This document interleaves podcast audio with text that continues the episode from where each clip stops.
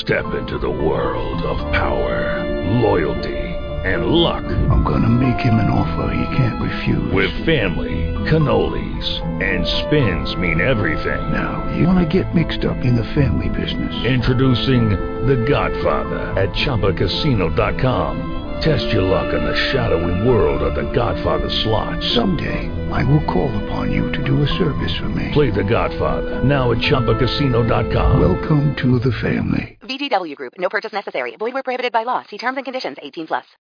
Blog Talk Radio. Good evening to the co- uh, welcome to the Coffee Klatch. This is May Wilkinson standing in for Marianne Russo, and tonight we are pleased to have with us Amalia Starr. Amalia is a national speaker and autism advocate. She is the author of Raising Brandon: Transitioning Your Autistic Teen into Adulthood.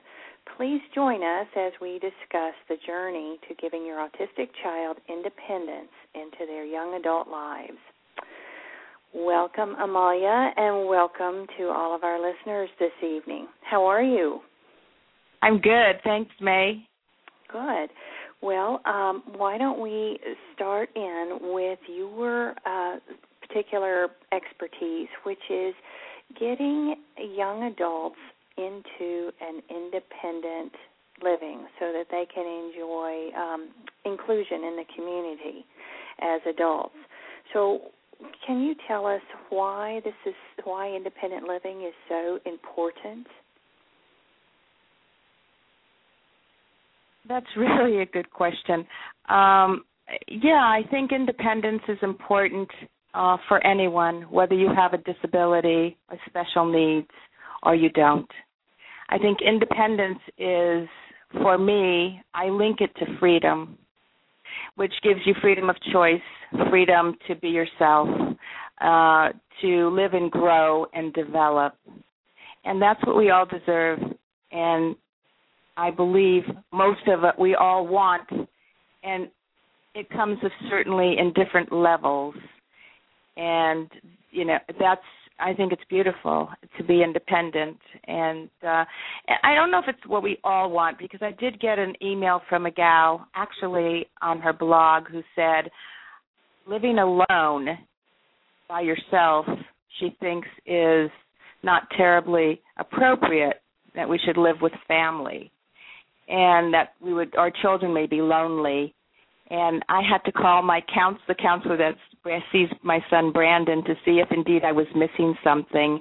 And he said, "No, no, I don't see him as lonely at all."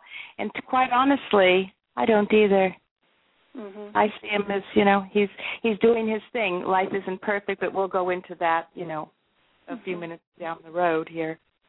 Well, thank you for mentioning that kind of uh, that it's that it's it's a, a matter of of individual choice and uh, I think it is difficult for some parents to uh, allow a child with a disability to try and live on their own. I think it's it's um, as hard on the parent as it is on the on the young adult.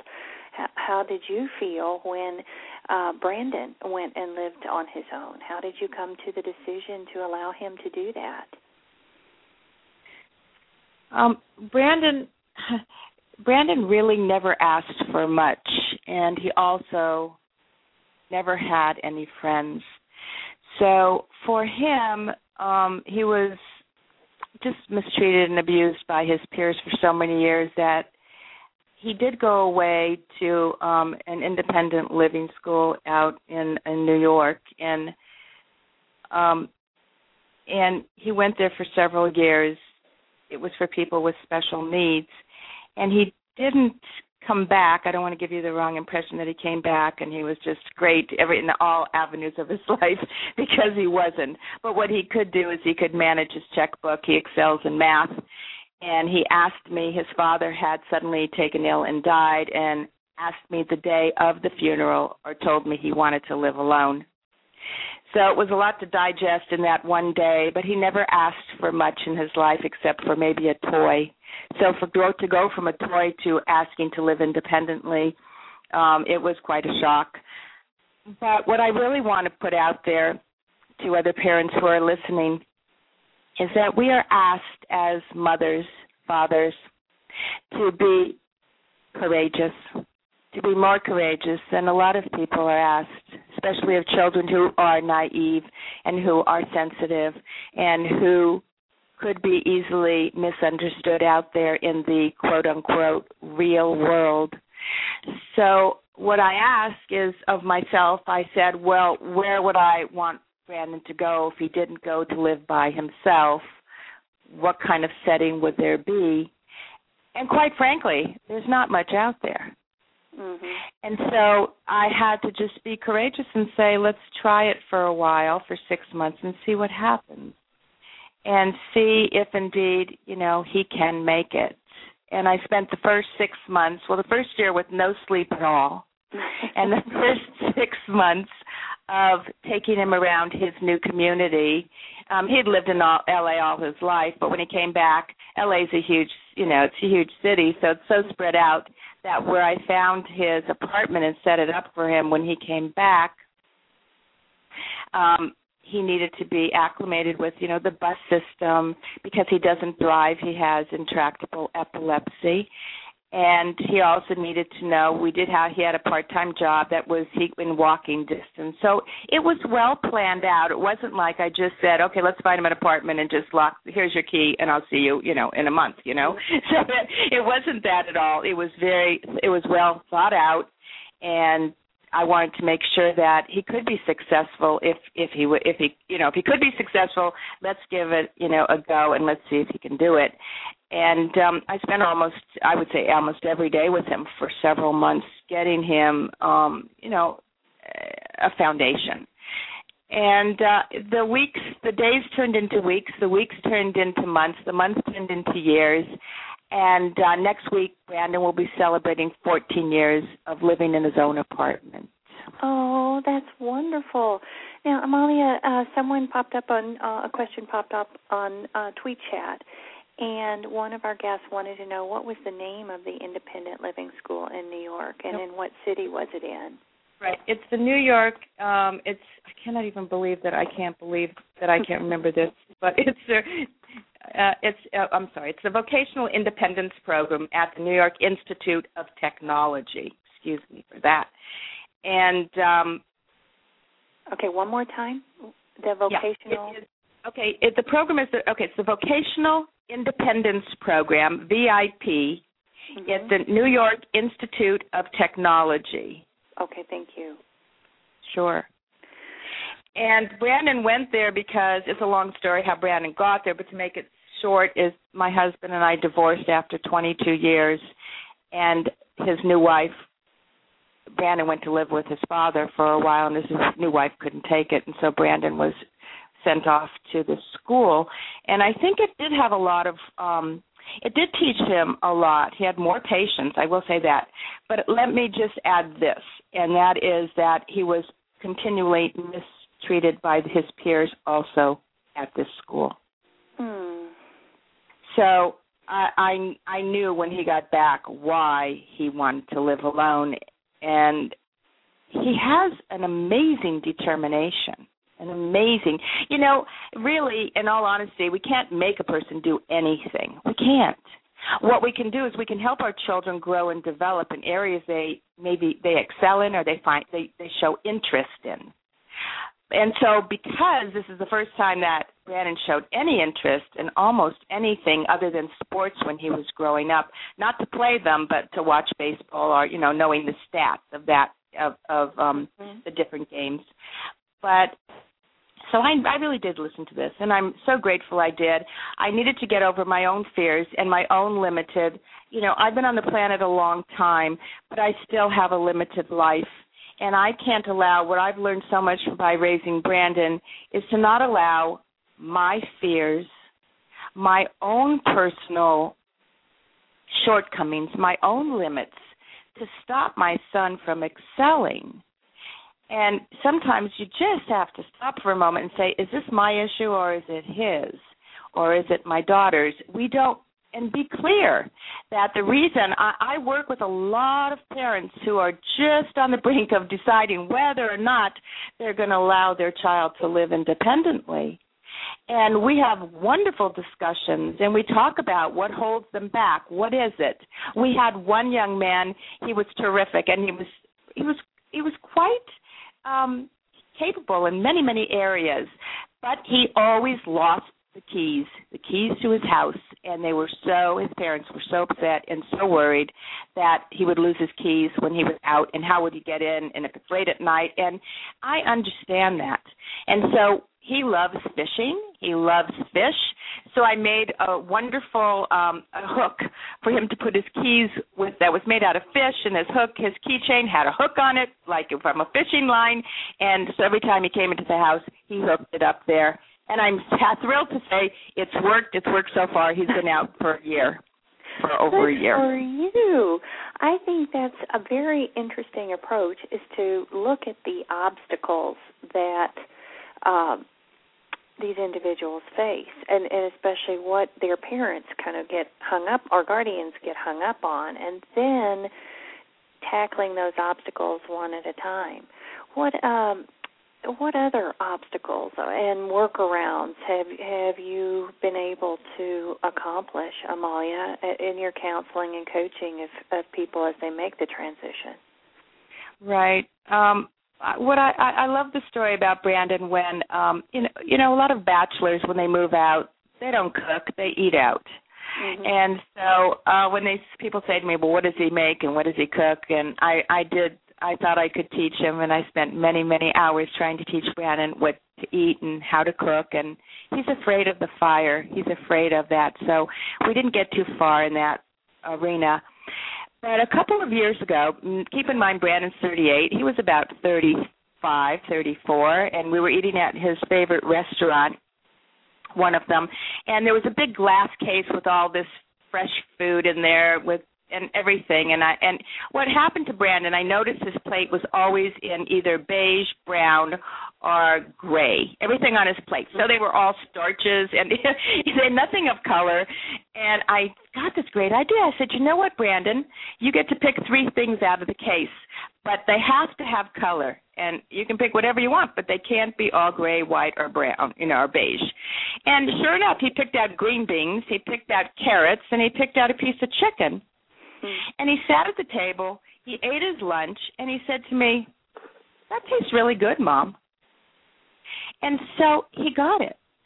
Mm-hmm. What he does when I'm not there, I can't tell you, but I can tell you that he really gets it and he understands and he's his shopping has really picked up. We have Trader Joe's here in California. Don't know if you have them around where you are, but they have great things that are already prepared and they're quite healthy. So that's another option for Brandon. We have a lot of obstacles with Brandon, but I don't see them as obstacles.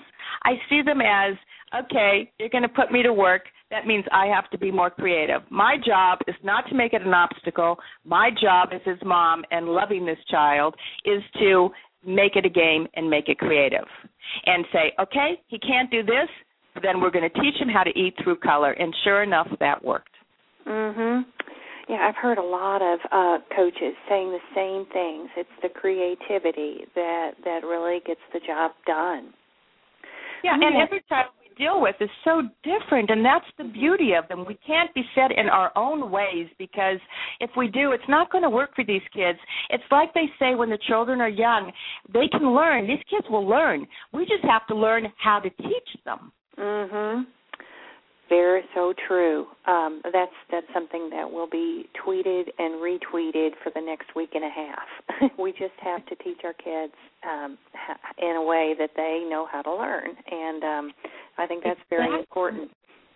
Uh-huh. So so let's talk about uh, when we talked on the phone a little bit earlier um, uh, before the interview, we, we talked about the Olmstead Act and how the law is fairly clear that people with disabilities deserve the chance to live in the community. And yet, some of the aging parents of children uh, who have um, who were told to put their kids into a mental institution, a state-run facility, um, are very, very reluctant to take that leap of faith, even though study after study has shown that people who live in the community are healthier and happier and tend to have fewer behavioral issues than people living in those institutions. And of course, you know, the, the, the institutions have cleaned up their act by and large, but there's still a lot of bad stuff that happens in there. So how would you suggest for those I think 17 states that still have mental institutions how Yeah. to help those parents who've had kids in there for years and years and years and years and and they are much too old in their minds to think that they can quote unquote handle that child or that individual. How would you suggest how would you ha- approach those parents to say let them go. Let them try it. How and get them out of those institutions. Okay, I I do work. I do um workshops are just on right on what we're talking about. Because with parents just like with our children we don't expect our children to go from you know at age you know at a young age to learn everything at once. And it's a gradual and it's a process. And sometimes they learn it and they they can't repeat it even something they do. So with the parents i like to treat them the same way. And that means you know you can't eat just take one bite at a time. Please just be kind to yourself. Take care of yourself. We need you. We need every mom and dad out there so much more than ever before.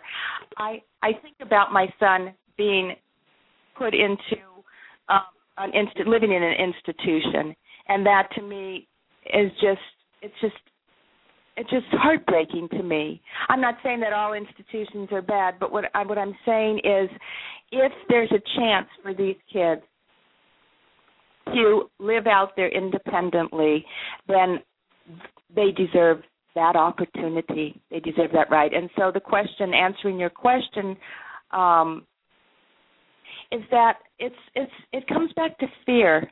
It's it's our own fear, and my fear is not Brandon's fear, and I'm clear about that. And mm-hmm. once I got clear of what my fears were, I don't have to put my fears on my children. I have an older son as well. I don't have to do that. And when I do that, it doesn't help them. So what I do is I listen, I focus on what my son can do. I focus on the things that he's capable. I you know, I put him into I, I try to help him and direct him to situations that are more positive. It doesn't always happen. It is scary out there in the real world. It doesn't even matter if you have a disability or not.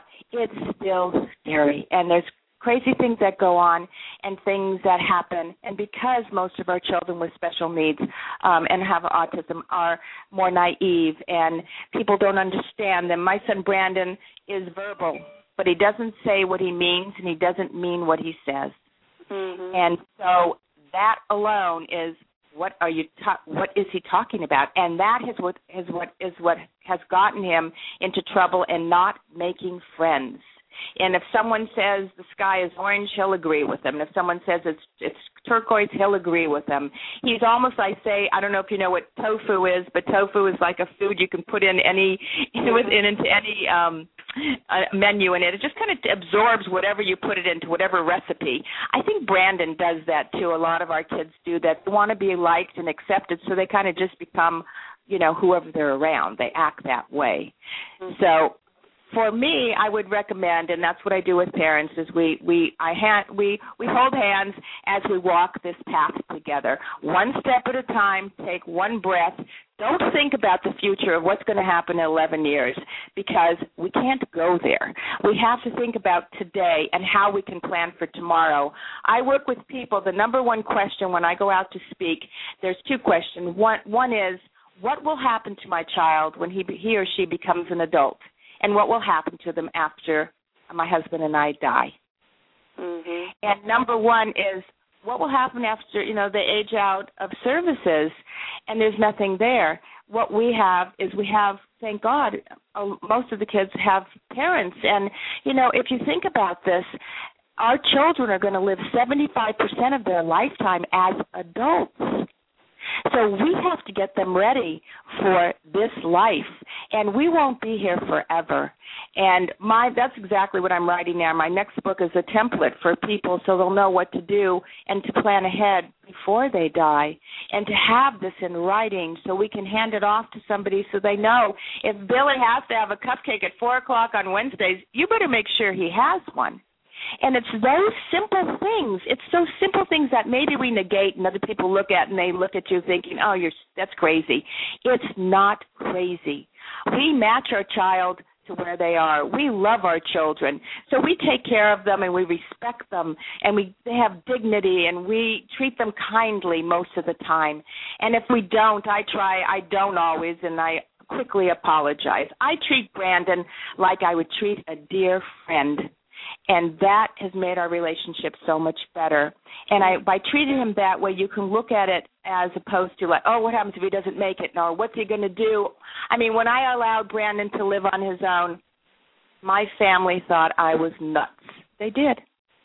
And I I mean, it was and so it took more courage and more of me to just just go with it. Just go with my heart, my gut. We know as parents inside what's right. Can we get not right? What feels best to us for our children? And is the question is, can we get there? And how do we get there?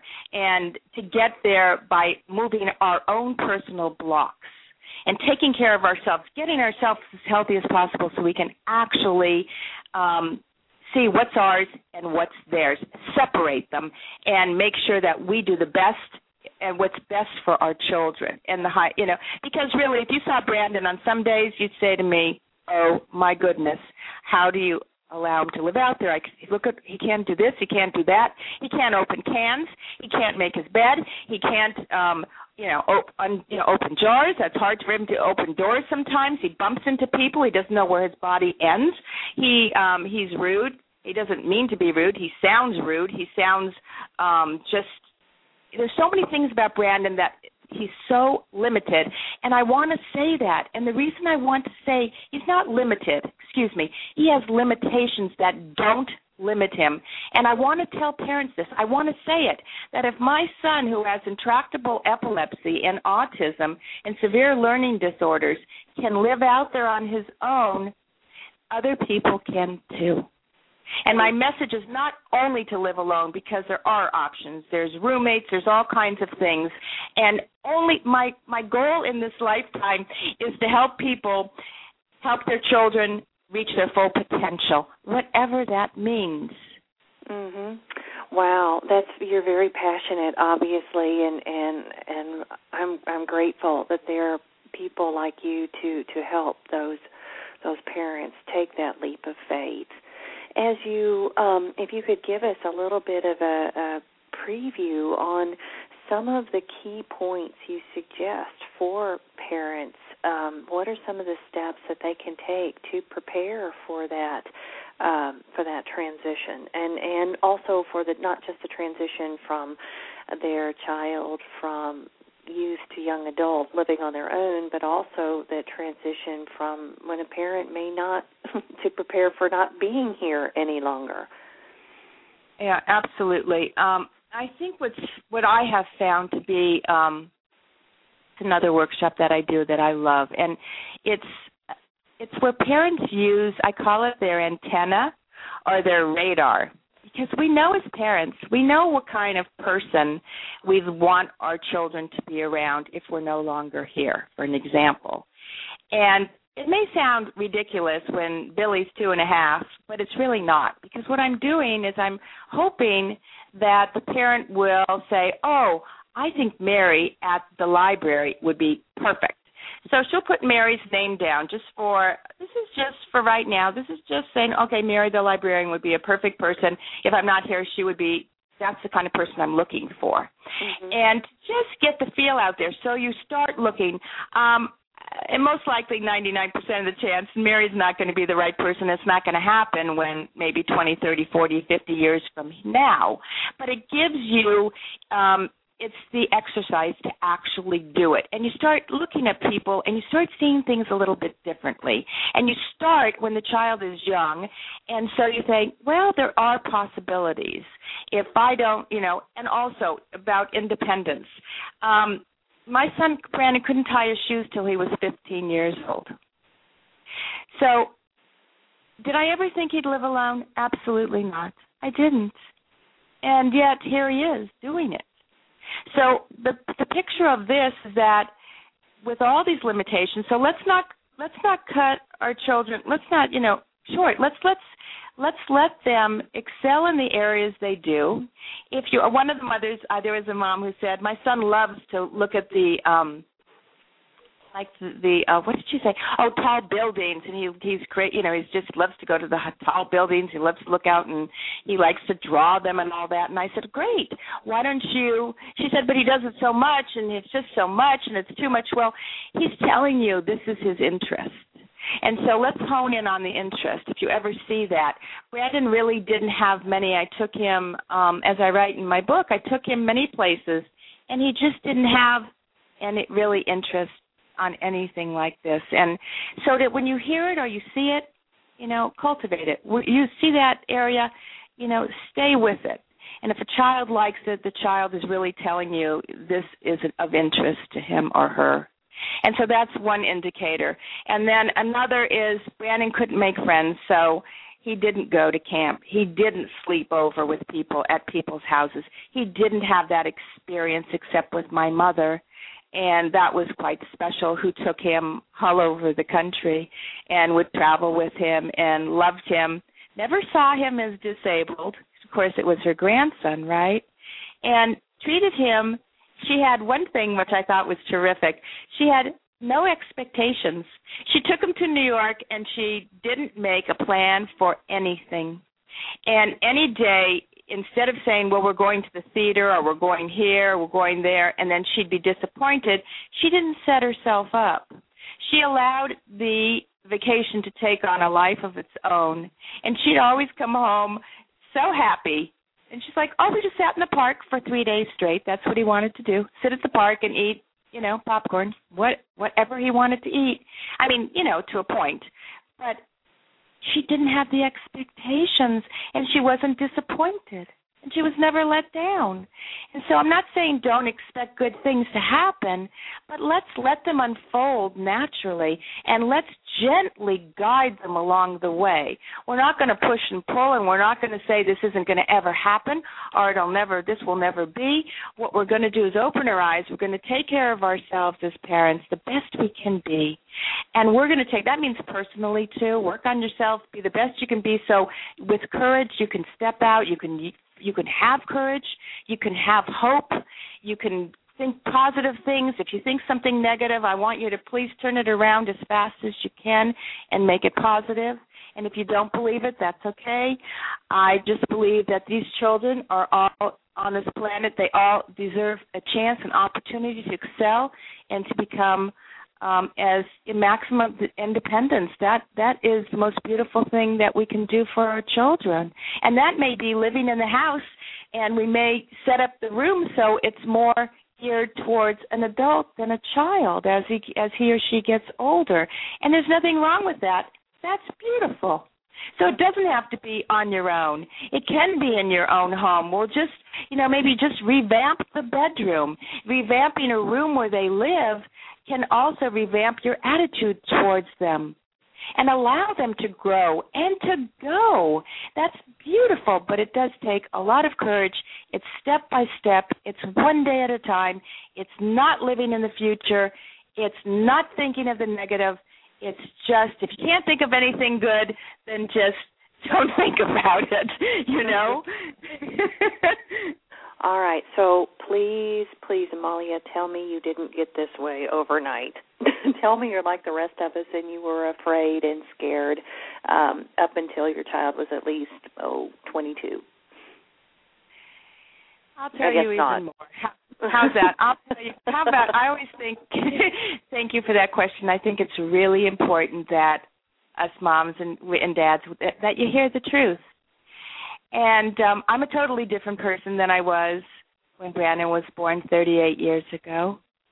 I had no one to talk to. I was lost. I was told never to tell anybody that Brandon had epilepsy. The neurologist told us that. I kept everything a secret. I was miserable. I was unhappy.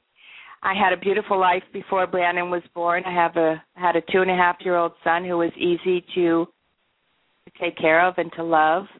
I had a husband who was extremely successful in the Hollywood entertainment field. and my life was great. And then Brandon came along, and I so I thought at the time, which I did, my whole life just fell apart.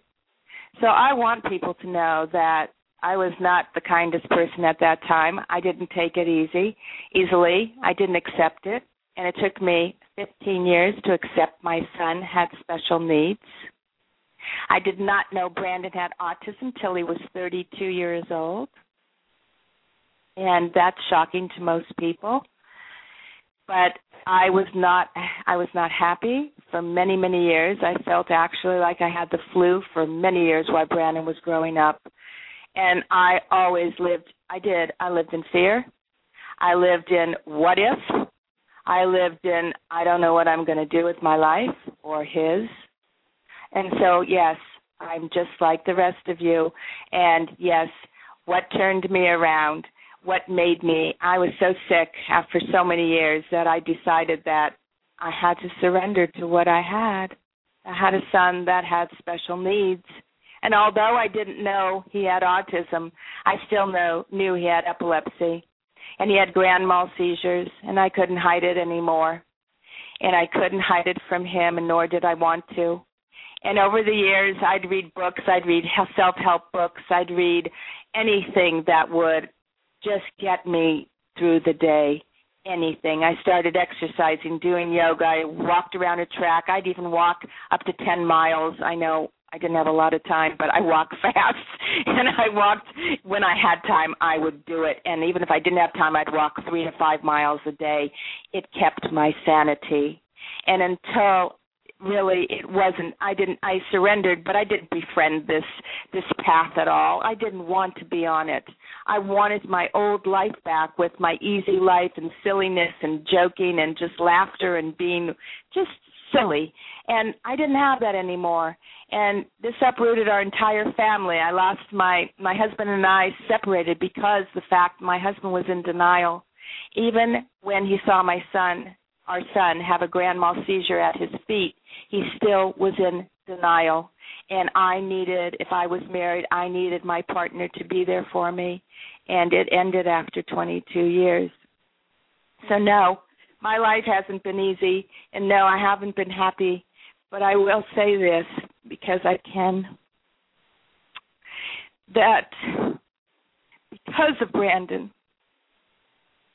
He's given me a purpose in life. I've never been more passionate about anything in my life. People who know me, if I'm not carrying my book around or my computer plugged into Twitter or on into my with my clients, they're like, "Oh my God, what's wrong with you?" And it's so important that if helping others. I mean, I'm put on this path because yes, I'm ahead of many people by years, 38 years ahead, maybe but for some and maybe less for others. I'm not any better than anyone else. I just have a little more experience, practical experience each day. And I'm grateful for where I am and for anyone I can touch and make their lives better. it really makes my life a thousand times better. Well, thank you so much for your honesty, and I'm sorry that that I made you emotional. I'm trying to make you feel comfortable, but I knew that that that great strength doesn't come without having um, great trauma earlier on. That's how courage is built by and passion by overcoming fear. And um, as you were talking, the the tweet chat kept rolling. Thank you for her honesty. Thank you for her honesty. She's singing our song. You know, all of those uh, couples who are on the verge of splitting up because one is in denial and one is worried and all of these things. So so thank you for saying that being worried and and having that worry influence your relationships and influence your um, the way you work with your child, um, your health. Um, it, that that is a very normal process, which is why we need to truly support our families. Now, in addition, if you are not around, Amalia, to help families through this, can families go to a um, a life coach, or can they go to their um, caseworker or a social worker to try and and affect a kind of a, a this this transition dealing with the fear at the same time or is that just something that isn't quite with us in our society right now? It doesn't appear that there is really that that's being offered. And what i say what i think is so important and that i really believe we're missing the boat here is that you know we t- we do we were so busy. We take our children to different types of treatments. We take them here we take them there. We're doing we're at school we're doing everything we possibly can. And yet what are we doing for the parents? What are we doing? We we did a um we do in palm desert california here um, we do a yoga class for children with special needs. We also do a class that it's mandatory that the mother or father, whoever's taking them to the class, comes in, and they're taken care of. We put them, we pamper them. We we pamper them very simply. We put one of those blankets, a weighted blanket on them. We put them in the corner, and they get to rest for one hour while their child is doing yoga. Mm, wow! And the the difference of that is that it's so amazing. The difference between the time they come in and they leave, that's called rejuvenation, and I they their child cannot take the class unless they participate. And and now, of course, when they want, they fly through the doors. So they don't even. It's not like uh, at the beginning we have to get them in because they're so busy. They can't stay the whole hour. They can't do this. We just say, just come, just once, and then we've got them. So going out there to find someone possibly you could find a clergyman, go to a temple, go to somebody you trust. Maybe you could talk to them. Um, I offer free consultations. Call me. Just call me. I'm fine with that. You know, just you know, call me. To, you know, or send an email to my you know on my website, which is um, amaliastarr.com. I'm happy to help anybody I can. It's really not about money for me. It's really it's about I didn't have this 38 years ago, and now I get a voice to give back. What a gift that is for me. So I also wanted to tell you that I found out something very interesting that I think may have changed my relationship with my husband if I would have known this piece.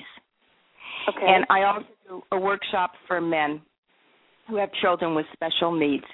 And one man stood up recently, well, it was a year or two ago, and he said, Let me tell you why we're in denial. And I, boy, I couldn't wait to listen. And I said, tell me. He said, we're men. We we come here on this, you know, we come here to fix things, and what our children are broken, we can't fix them. Then we just don't want to hear about it. And I looked at him and I said, Thank you so much because it was just so profound. And I said, And for us moms, we come out here, we want to nurture and help and take care and make them better. We we don't see I don't see my son as ever being broken. I don't see him in that capacity at all. But I could see how a man would say that. And I'm so grateful for that man because that was a real key piece. And when we find out where they're coming from, whether it's our husbands, our children, you know, anything may, anything we learn in this autism arena or on the path, we can practice it anywhere in life. These children are so beautiful. They come into our lives to just make us better people and they don't even make us they demand it from us and silently they demand it so at the beginning i went kicking and screaming for many many years out there and i know and i i'm glad i did because i know where people are at and so I don't judge them and I don't say, "Oh, come on, get over it." You know, you have the kid, it's fine, you know, everything will work out what I'm not a Pollyanna like that either. I just say just you have to allow the parents to grow also, but at their time. I can't push a mother and say you you need to think this way, and I never would do that. This is how I think. This is what what worked for me, and in your own time, you will come to whatever terms you come to. It took me years. Nobody, nobody could have told me what to do at that time because I wasn't going to listen. And so I'm very, very respectful not only of my son, but whoever I work with or I come across, especially in the in the special needs arena. Well, and, and I think that's very important for any mentor. There are an awful lot of fiery advocates and activists that that point their fingers at parents and tell them exactly what they're doing wrong. So I think that softer, more accepting approach um, is, is very welcoming, and it tends to make parents um, talk more uh, rather than to kind of feel embarrassed and shameful about their about how they feel, and then they go back into a corner and they feel even worse. On the um, on the husband side, uh, the way I've heard it explained is yes, men want to fix things, so they may show their love a little bit differently. I heard a story of one man who didn't interact with his daughter very much, but he built her a um so she could easily get to the beach to see the ocean, he built her almost a mile long ramp for her wheelchair. And that was his way of showing what he could do because it took it took action. And there are a lot of most of the times yes, it is the moms that are the nurturers, but sometimes it's the mom that's in denial and and even departs, leaves, leaving the dad to to raise the child single-handedly and so I think we have to give those guys a lot of credit as well for stepping in in the nurturing role when it doesn't come by them maybe naturally. Yes, absolutely, absolutely. I mean, I, I commend anybody on this path because it's not an easy path to be on. And wherever you are, if you're listening out there, that that that's where you are today, and to just take it for day by day. If that that's just for me, that really helped me more than anything. Instead of living out in what if this happens or what if that, that was just that was eating me alive for years. Mhm. Oh, sure. It's it's it's absolutely it does. Uh thinking in next steps and that's how we're trained to do. We're trained to think about our education. We're trained to think about our retirement plan. We're we're we're we're trained to save for our kids' college education when they're uh 3 years old. So I I I think that too is a natural thing and it it takes a, a lot of uh confidence and self-discipline to try and and um and and and and not do that so much. How about uh, switching gears a little bit? Um, I, I wanted to get to some of the the societal obstacles that we face, and, and maybe not as as you said, obstacles may not be the right term, but there does seem to be a distinct lack of available and affordable housing. How do you advise parents uh, to find the right place once the child has decided to and the and the family has decided to live outside of the home. Right. That's that's not easy. It really isn't. In my case, um Brandon lives has affordable housing and he does get assistance from the government. Mm-hmm. And without that, he wouldn't be able to I, I don't believe I could really afford to find a you know, and also it would be very difficult to find a place for him. However, I mean, I have some statistics here, and I, I don't read statistics, but these are so amazing that I had to write them down because I didn't believe it. It says there are only about 25 agencies in the United States that have highly specialized residential programs for adults with autism. So, with that said, um, I'm, I actually am building a foundation for it's a nonprofit that will be uh, hopefully up in the next within the next month and we'll be addressing this issue mostly. I mean, it's about housing. What do you do? I mean, I've heard of many people, you know, there's farms, there's um people that are gathering together, making there was some there's an area where they're building a village. And I just think for me, it's important that whatever we build and whatever we find for our children for me, this is how I feel that we don't segregate them, that we don't separate them, that we do let them filter into society, into the mainstream of society. It's just, I don't think it's a good idea to be doing that too much. Of course, they can live somewhere, and I'm not sure that it's even going to work because this has never been done before.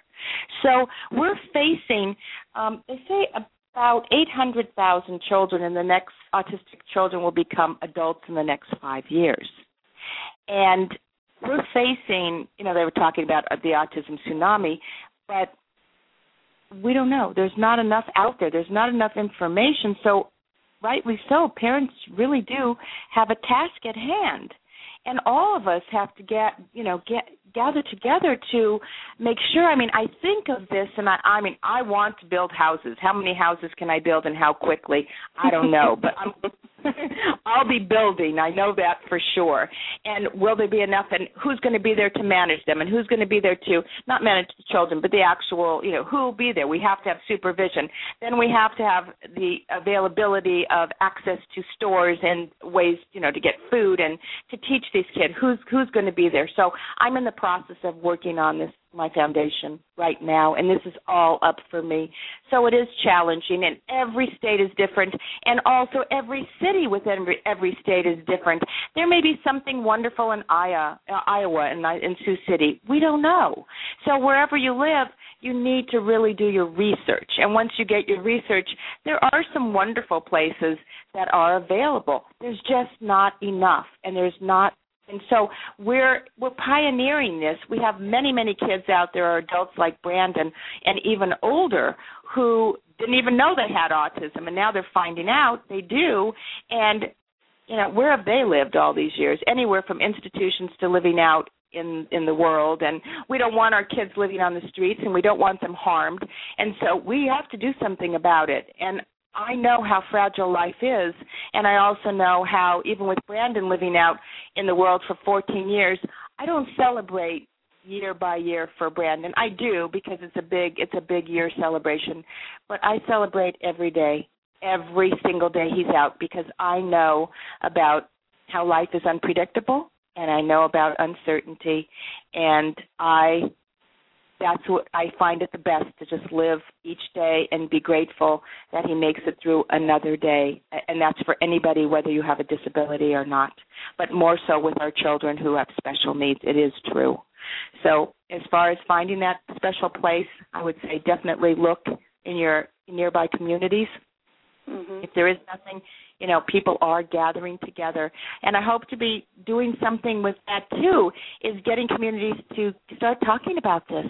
And let's get to work and see what we can do. There was um somewhere I, i'm sorry i've read so much lately about them building a home where they got they got halfway and they just didn't have enough money to complete it. So that's a sad story. That shouldn't be. I mean these kids need places and they deserve it and we need to make it happen and I'll do my part. I promise. I promise. This is the most important thing in my life because I happen to be lucky or to have Brandon be independent and I have freedom and so does he. Yes. And with my freedom, I want to give it back to the autism community. Wonderful. Well, let's talk a little bit about how you're trying to accomplish that through your foundation. First of all, what's it called? It's called Autism Independence Foundation. Oh, I love that name and tell me a little bit about um, you know more of the goals and objectives and um, you know timetables and all that good stuff. Just in, if you can, give us the the short uh, summary of what it does and what it's trying and what it's going to do in the future. Right. My goals are um, certainly focusing on the adults, um, the autistic adult, or you know adults, and to I want I want our children our adults to be respected and treated with dignity. I want them to have a place to live. So I'll be working on housing. I'll be working on finding people. I'll have a service so we can pick we can choose the right the, the best people um, as counselors to help our children. We don't want just Brandon's had a lot of negative experiences with counselors, so I know what I'm looking for. I want to work on that. I want to work on job training. Let's match the child with. Let's give him a job that he's going to like. Let's and whether it's stamping box, whatever it is, it doesn't matter. If he likes it, he's going to go to work and he's going to be happier. We're going to have to match the job to who he is, or match the vocation, or match something, even if it's a volunteer work. We're going to find something that makes them um, that works for them. And so it's all about so it's all jobs, it's housing, it's it's huge. I mean all of this and yes, um it is. It's huge, but it's it's what I want, and I will live on this planet for however long the universe has me out here. I'll be living, and this is what I'll be doing. It is my life calling. I love what I do, and when I can see people, um, they can breathe or they can think and they can see a future, that's great. We're just going to have to step together and you know hold hands, join in, and just one day at a time. But these are my goals, and um, there's many other people out there doing something very similar. But it doesn't matter because we need so many places that you know millions of us got you know thousands of us got together and started building hundreds of homes.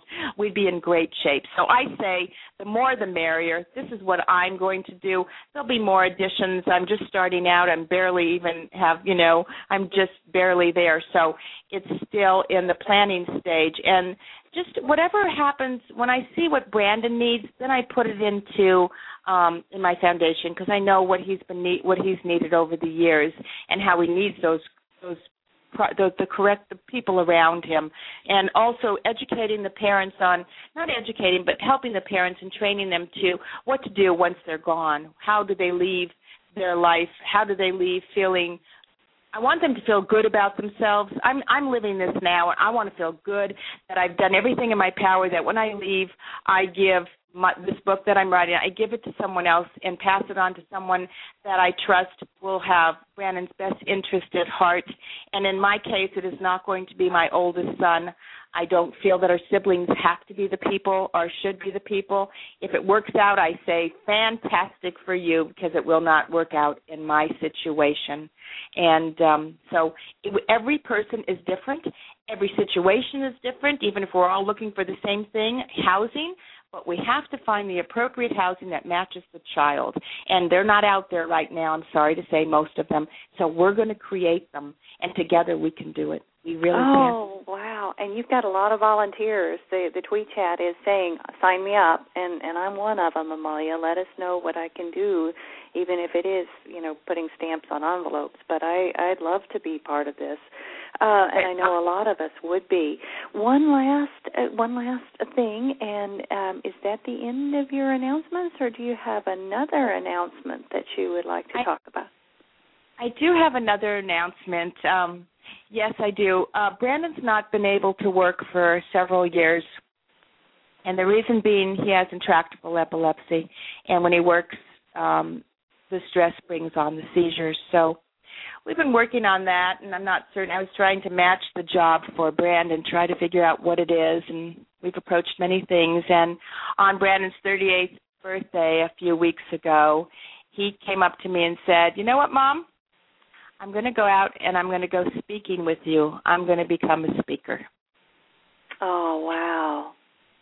So that's my big announcement, and to me, it's huge uh, it's going to be very interesting. I can't wait to see who books us first. It'll be very interesting. Um, he's, you know, he's my child, so I want to protect him, and of course, I want him to have these experiences. And Brandon's terrific in some ways. I mean, in so many ways. He's our kids are so sensitive and bright, even if they don't verbalize it, they are inside. And Brandon said to me, you know, Mom, if I can help others, then I'm going to do it.